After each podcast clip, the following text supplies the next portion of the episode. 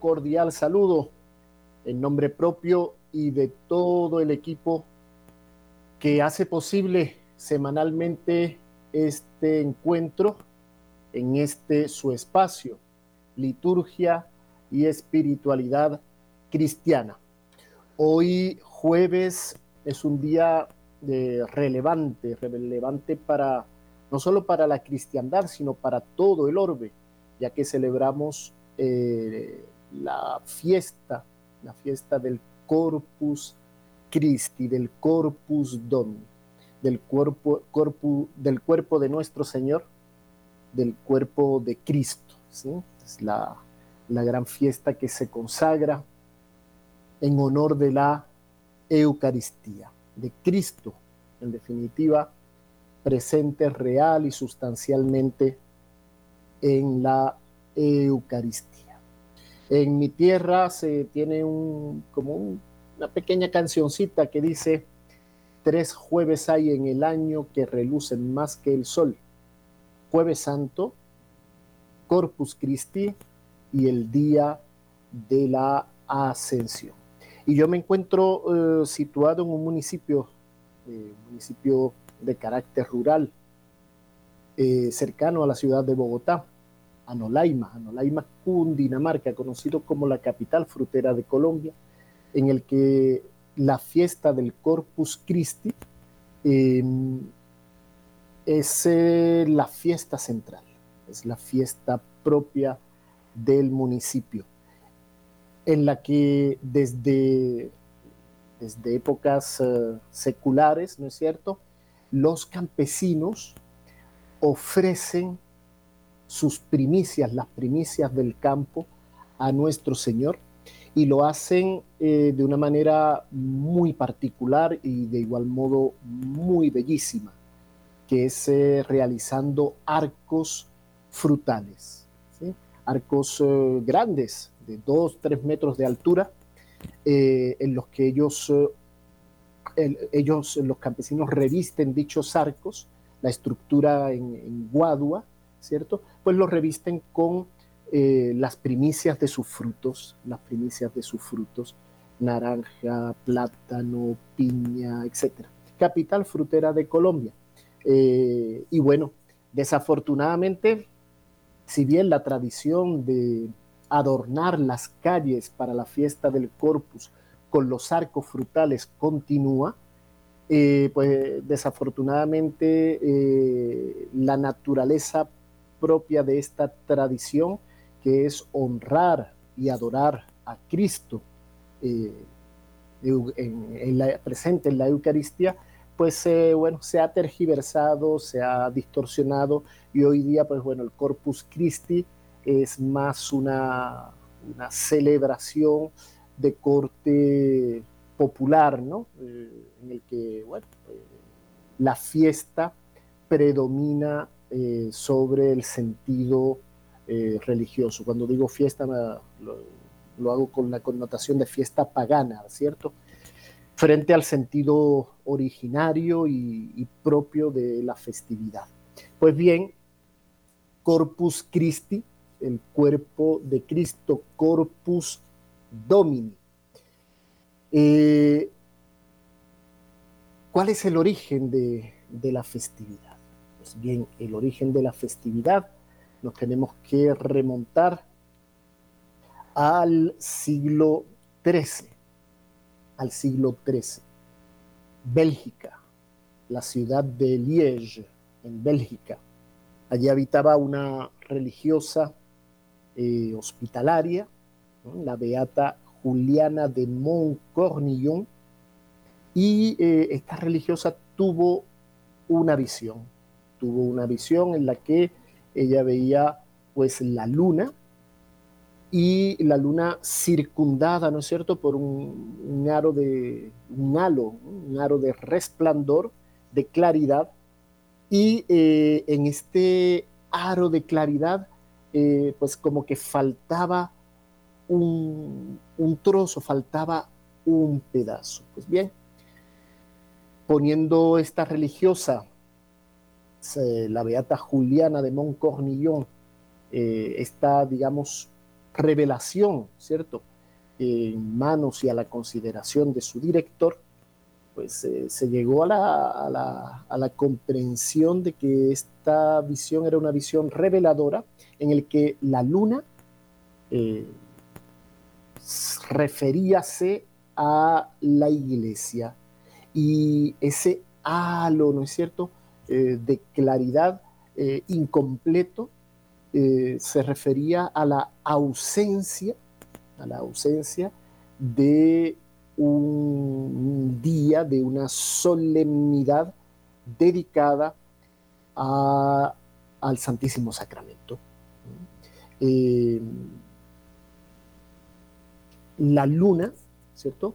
Eh, en, su, redondez, igualmente, eh, pues referíase al, ciclo litúrgico, ¿no?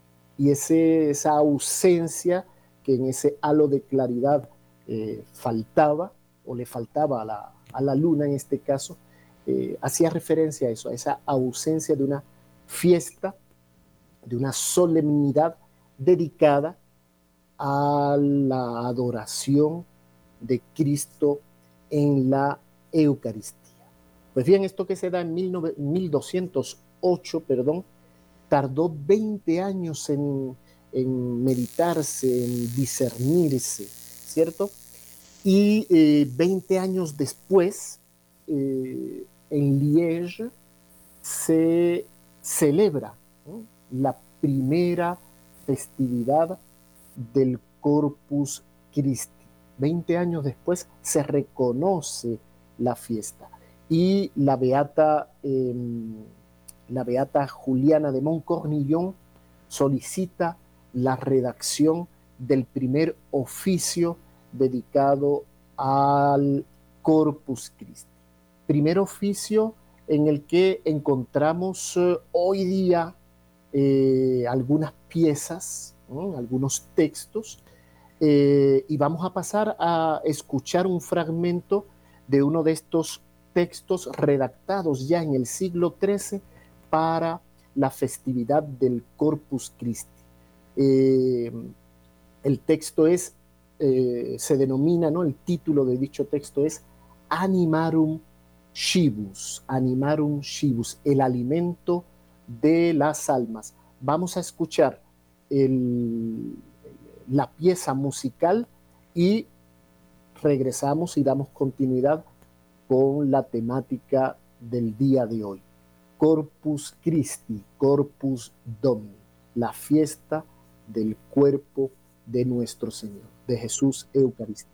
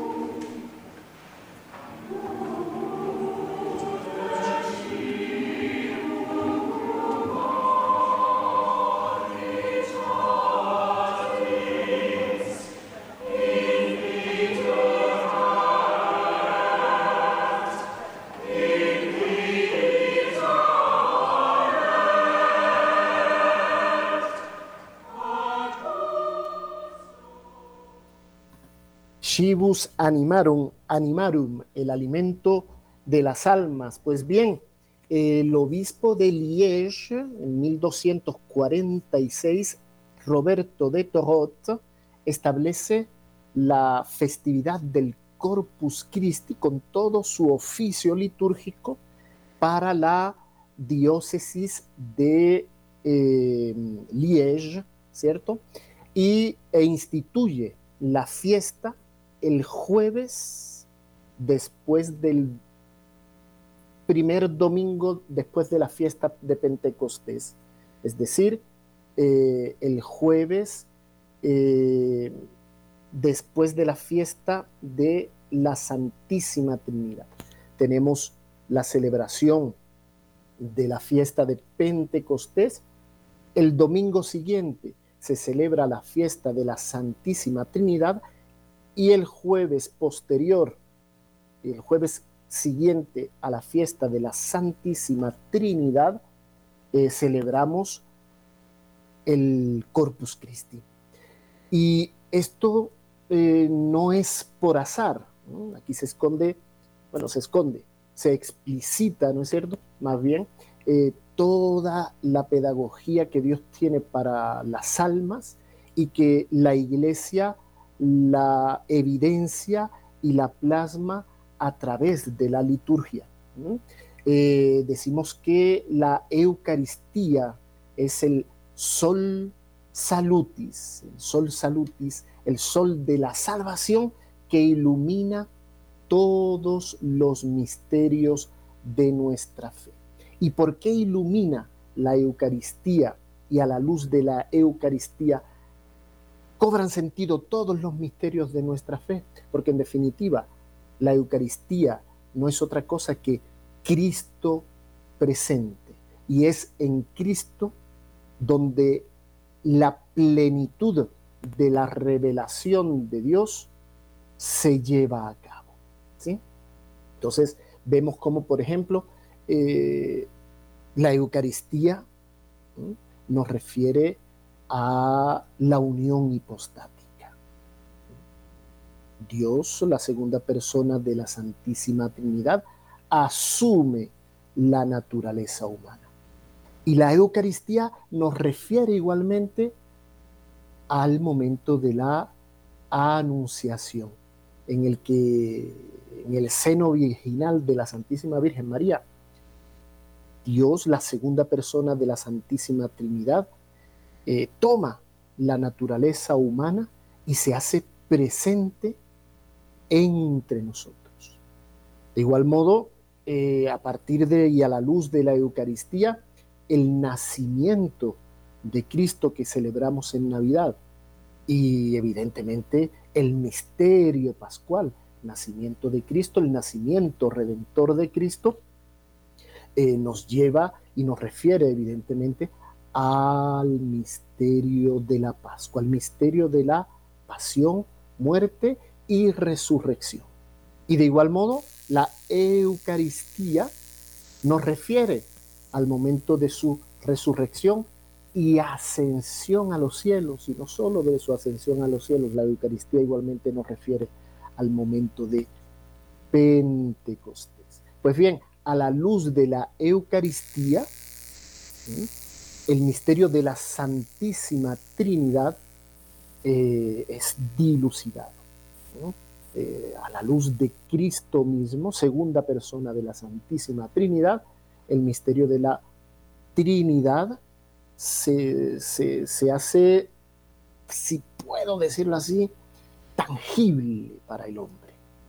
Dios tiene un rostro, ¿sí? Dios se manifiesta, eh, tiene un rostro, ese rostro es el rostro de Cristo.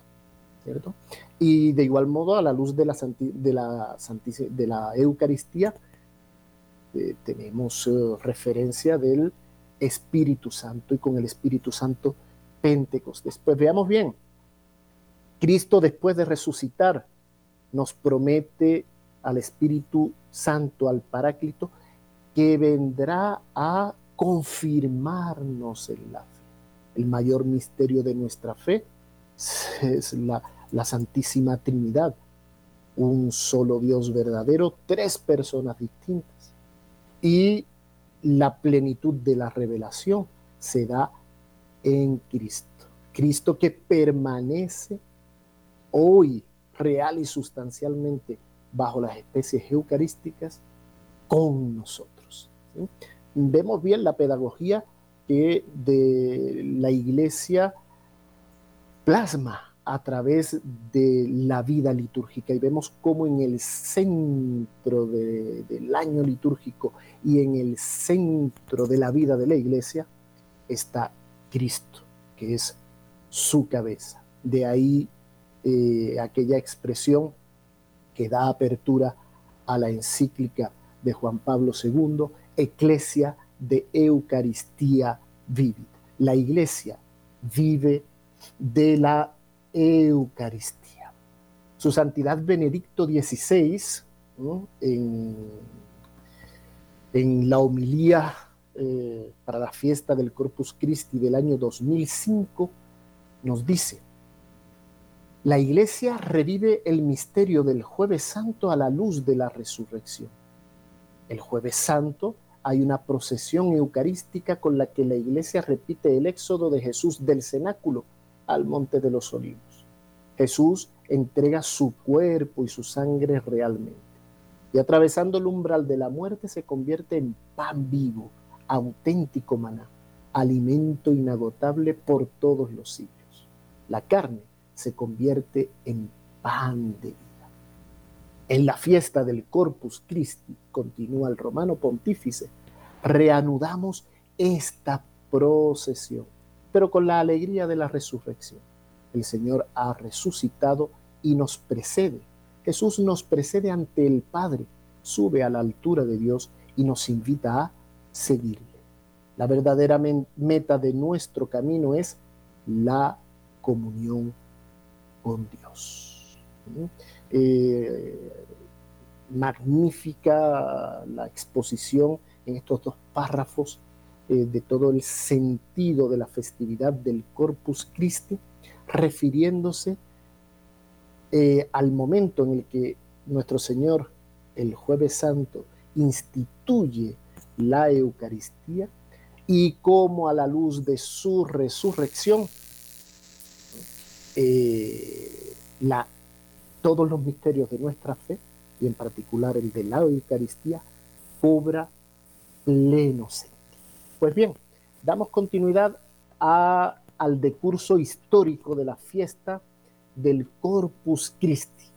En 1261, el obispo Santiago Pantaleón deviene papa, Urbano IV, y eh, conocedor eh, personal de eh, la beata Juliana de Montcornillon, conocedor de aquello que eh, Dios le había revelado y de la fiesta instituida en Liege, retoma ya como papa la tarea de eh, decretar la fiesta del Corpus Christi para la Iglesia Universal.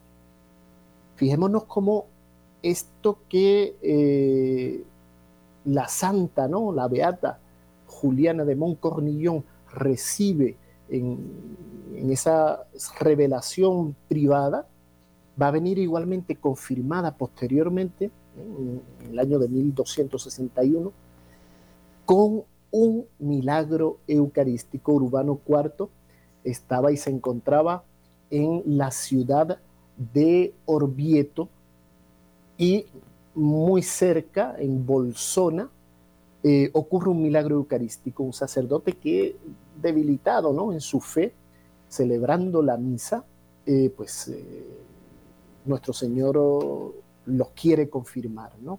los quiere confirmar nuevamente en la fe. Y la Eucaristía y deviene el cuerpo y la sangre de nuestro Señor. Y la sangre derramada, ¿no es cierto? Eh, es recogida en, los corporales en los que el sacerdote o con los que el sacerdote celebraba la misa.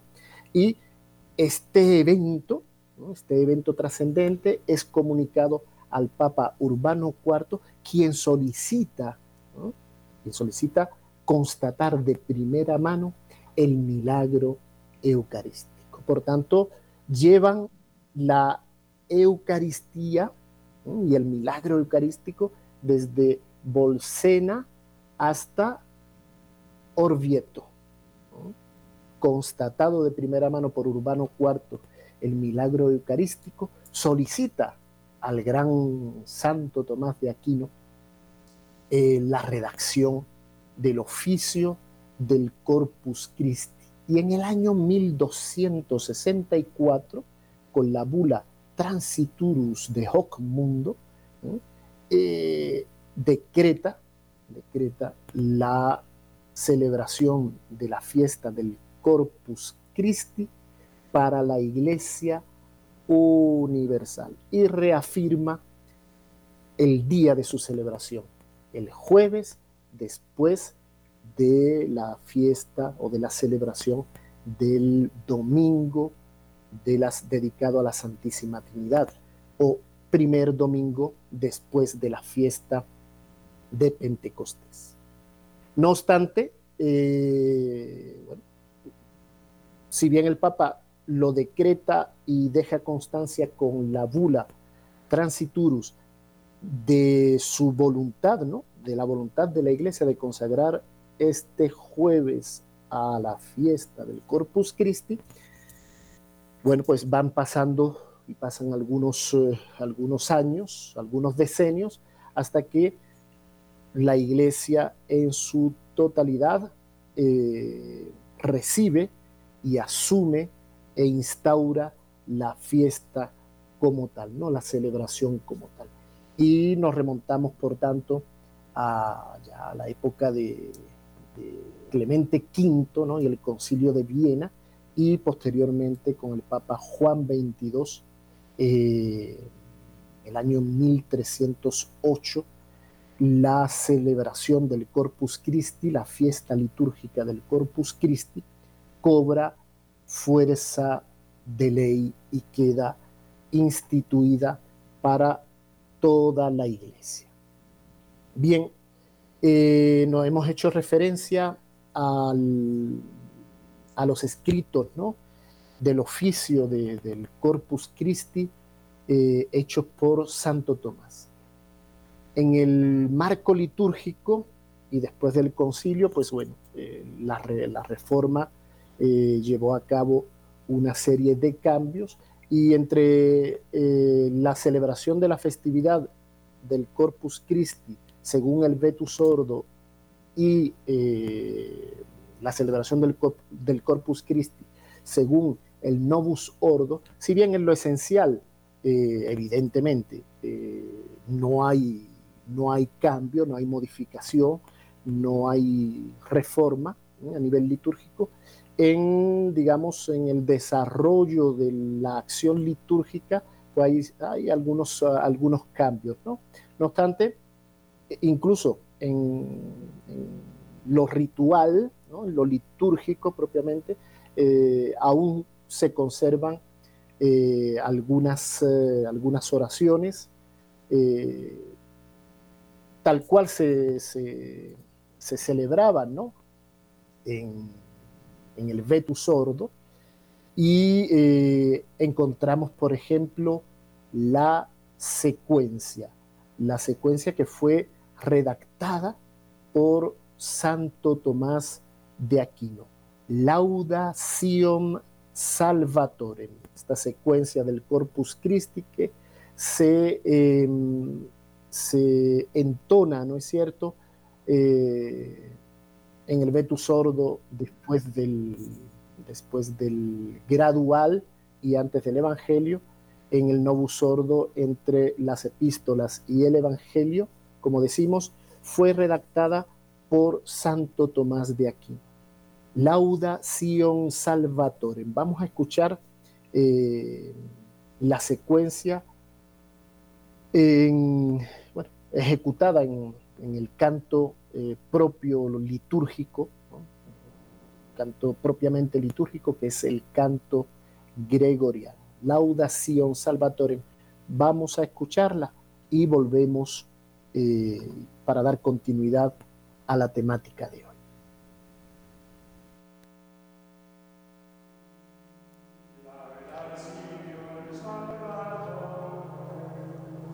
La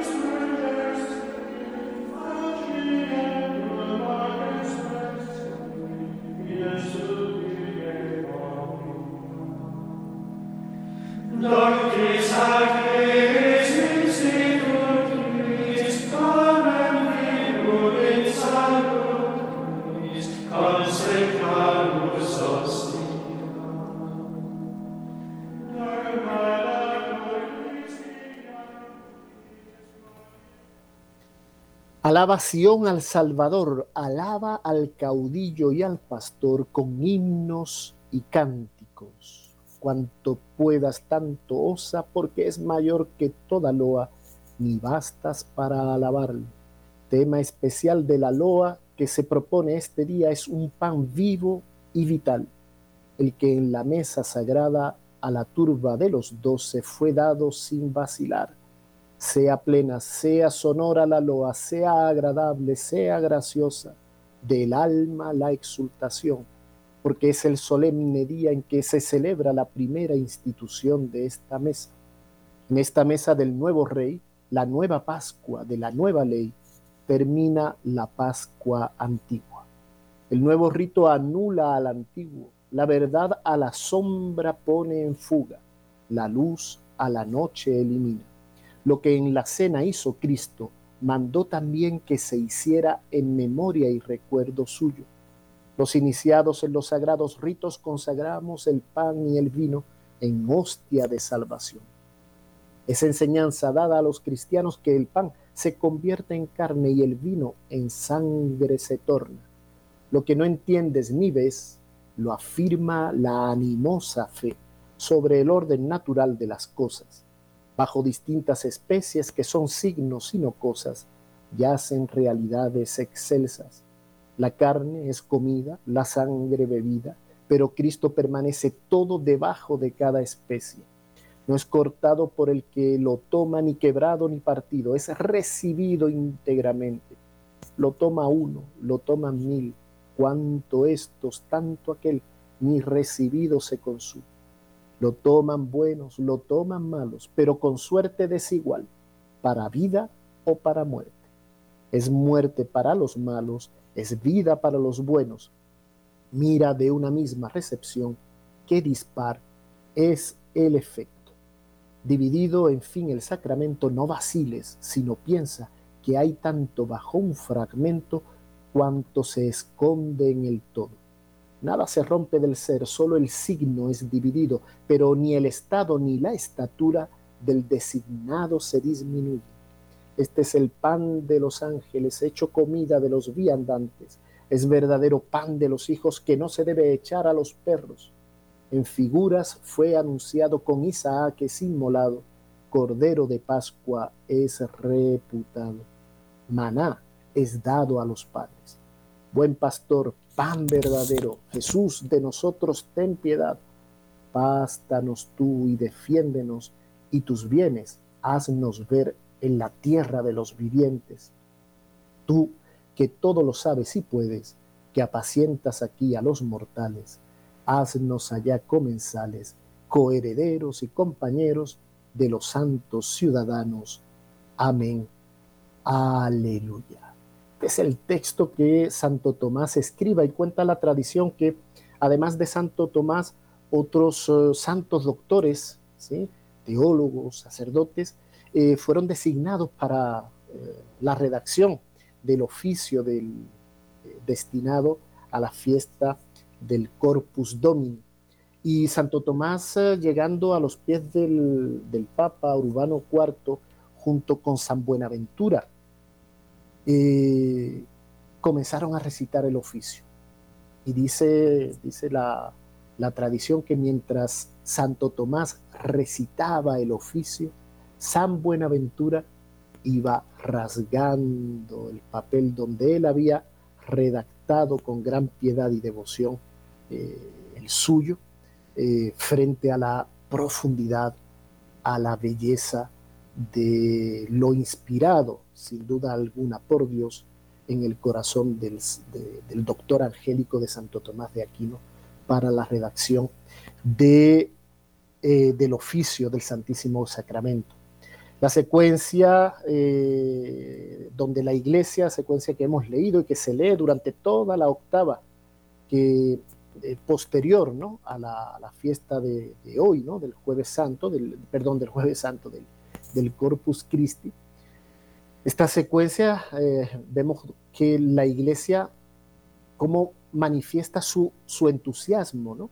y desahoga su amor al pan vivo y vivificador en términos de una precisión escolástica propia de, de, aquel tiempo ¿no? y propia de, del doctor angélico. Pues bien, de una precisión y de una profundidad que pareciera habría de resistirse a toda forma poética.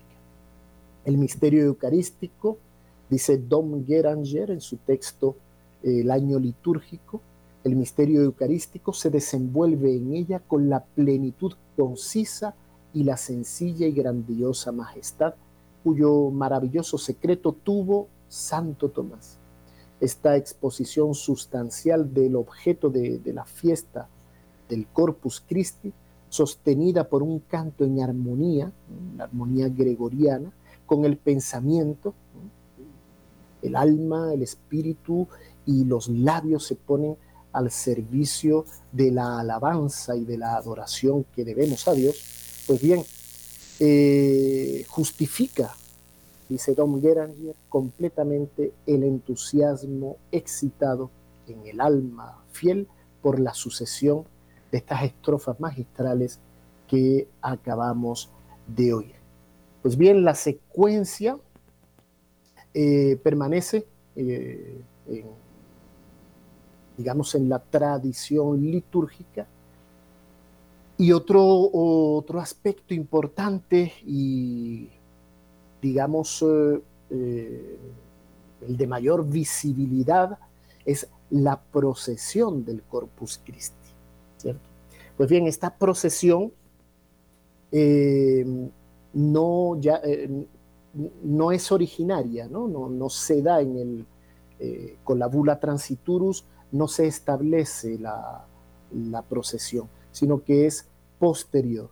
La devoción popular, ese sensus fidelium, hace que eh, la acción litúrgica eh, vaya de la celebración litúrgica propiamente a dar continuidad eh, de su manifestación pública por las calles en procesión.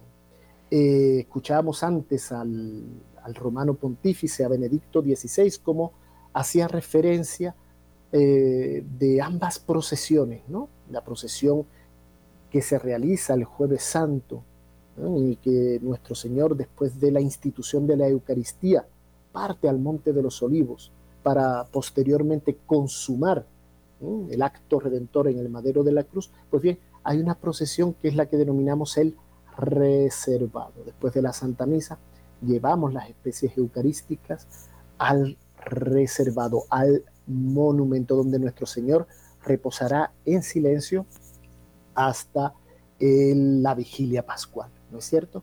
Y de igual modo, esa procesión que después de la resurrección y de la ascensión a los cielos, eh, nuestro Señor nos indica ¿no? a proceder hacia la Jerusalén celeste, es decir, hacia los cielos.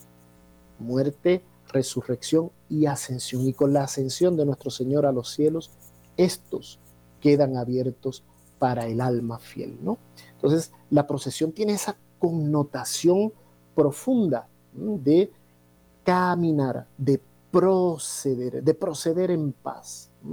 Eh, en el Antiguo Testamento, Testamento vemos el éxodo del pueblo elegido, del pueblo judío, desde Egipto a la tierra prometida.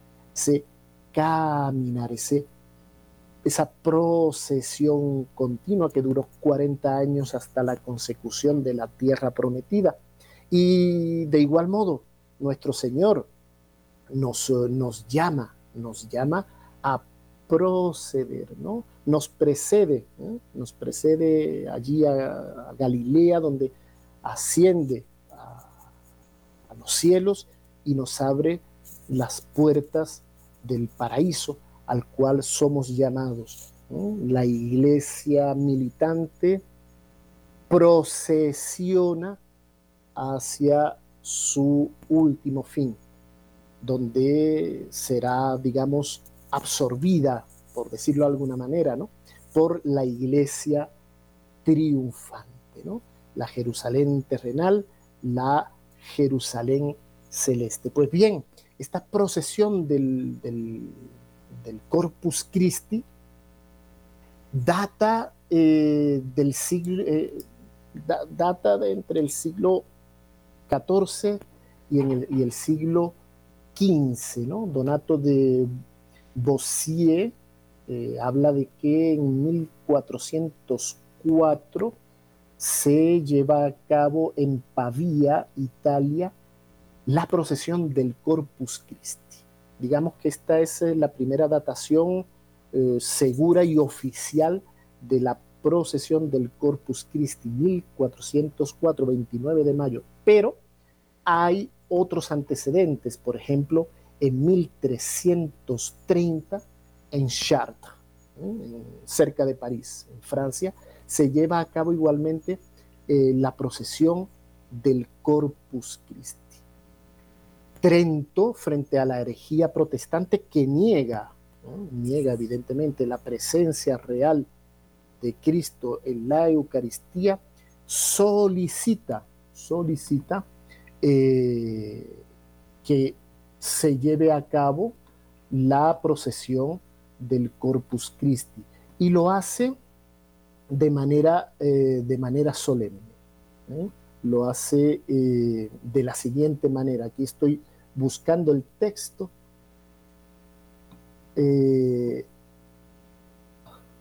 para que lo podamos igualmente compartir. ¿sí? Entonces, el concilio de Trento, ya en el siglo XVI, eh, dice, frente a la herejía protestante,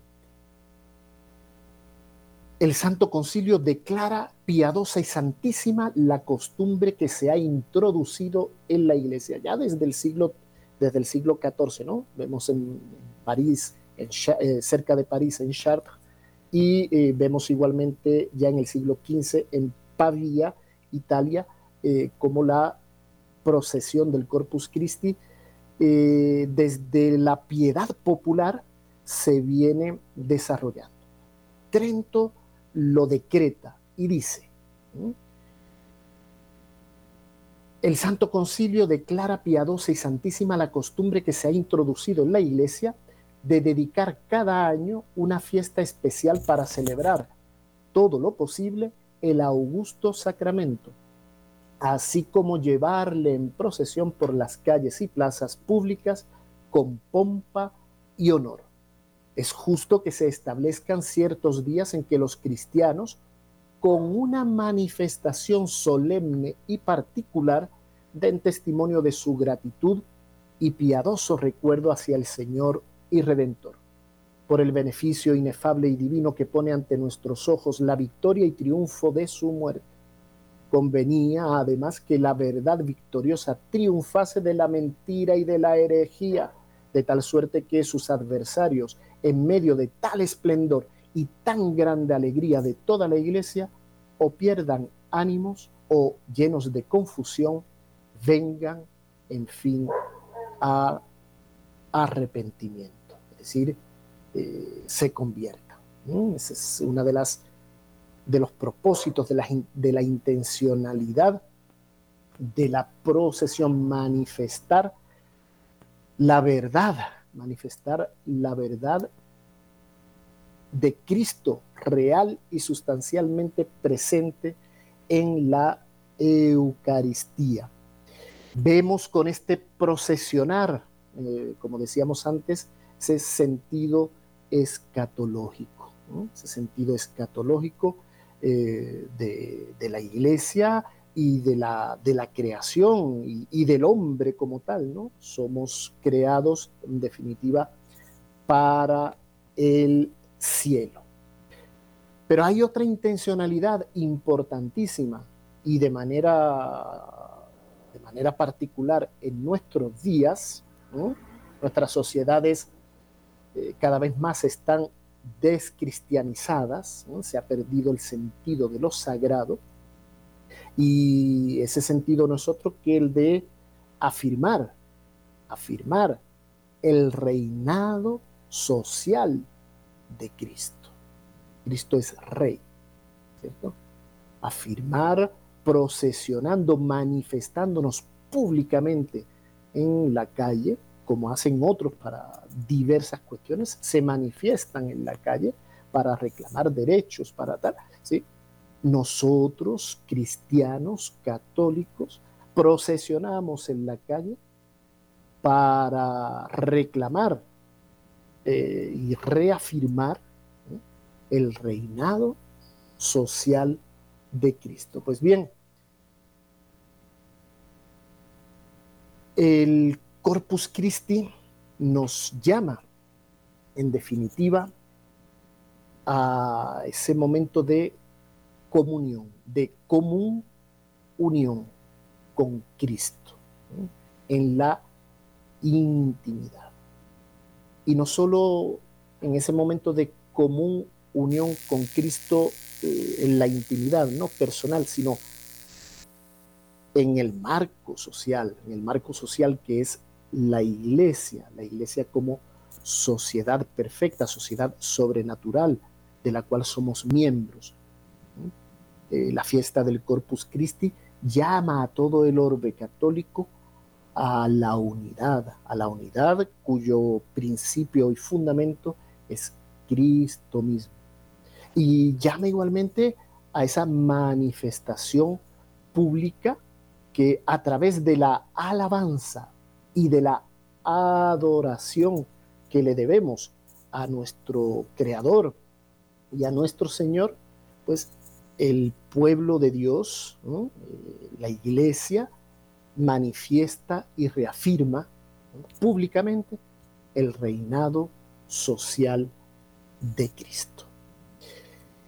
Voy a dar aquí ya para concluir eh, algunas, eh, algunas citas en referencia a, este procesionar, ¿no es cierto?, del Corpus Christi. Y hay un, hay una, hay un pasaje impresionante que es el que eh, vive eh, San Ignacio de, Antioquía cuando es llevado hacia el martirio.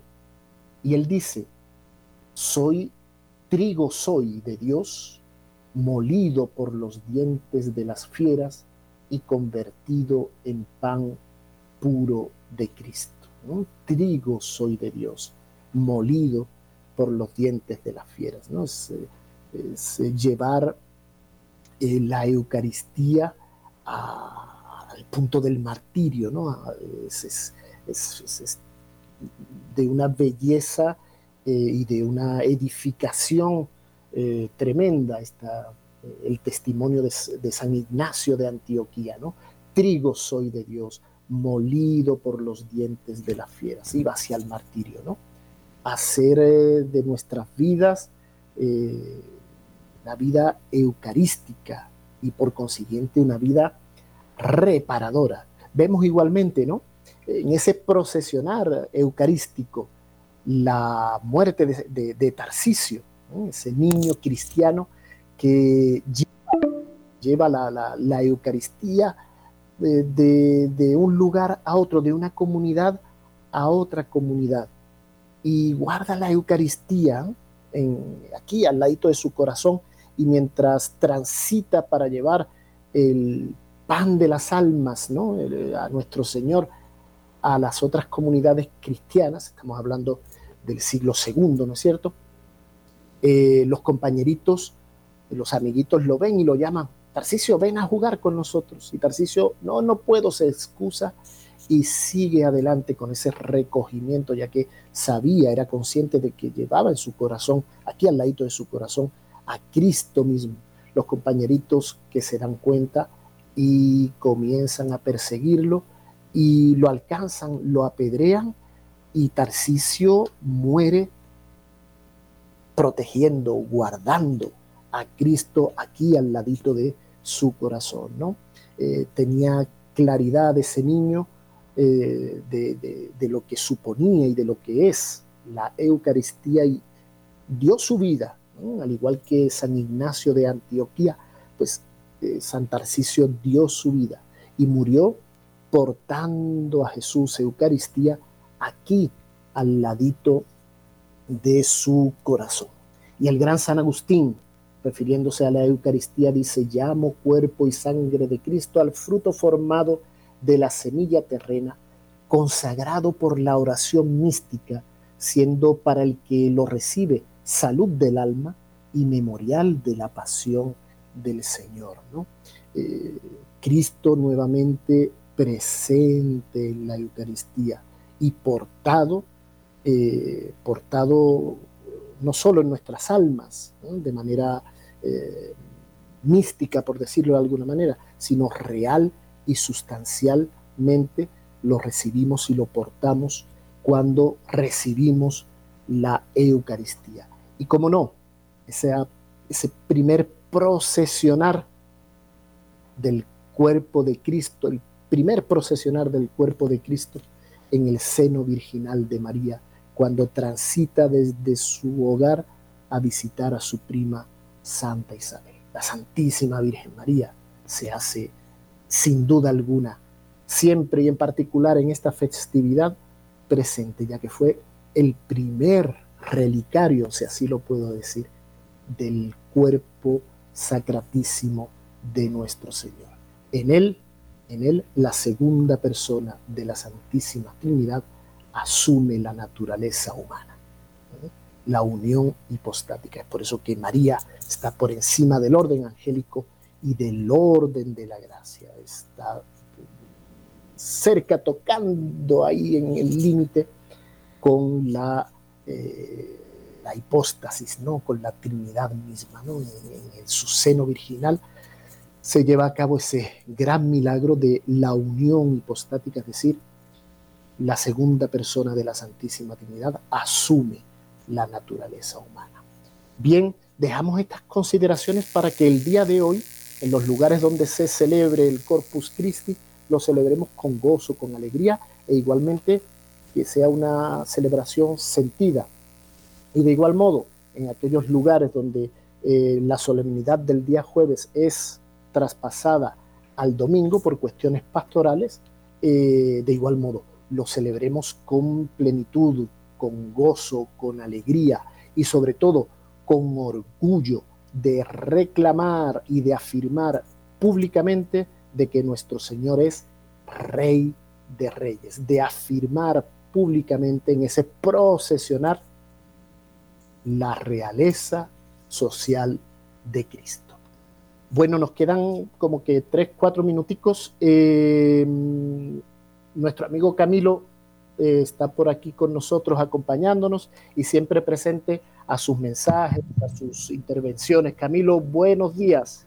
Eh, buen día, padre. Un saludo muy especial rápidamente, que nos queda un poco tiempo. Teresita Santa María, María Solema Rojas, Ana Rosa Ospina, eh, Lucy Rodríguez, Luz Daría Costa Murcia, María Pavón, Priscilia Ortúa, Pocusa, María Elena Vidal, eh, Pía Valencia, precursoras del reino de Dios, Abril Matamoros, Carmen Omaira Campos, Andrea Sutón, Norita Rey, Marisela Navarrete, Sandra Patricia Castro, Consuelo Mosquera, Manolo Rocha, Jesús Eduardo Cale, Edith Lizarazo, Carlos Cano, María Guadalupe Rosas y Mauricio Arenas. Ellos han estado en Facebook.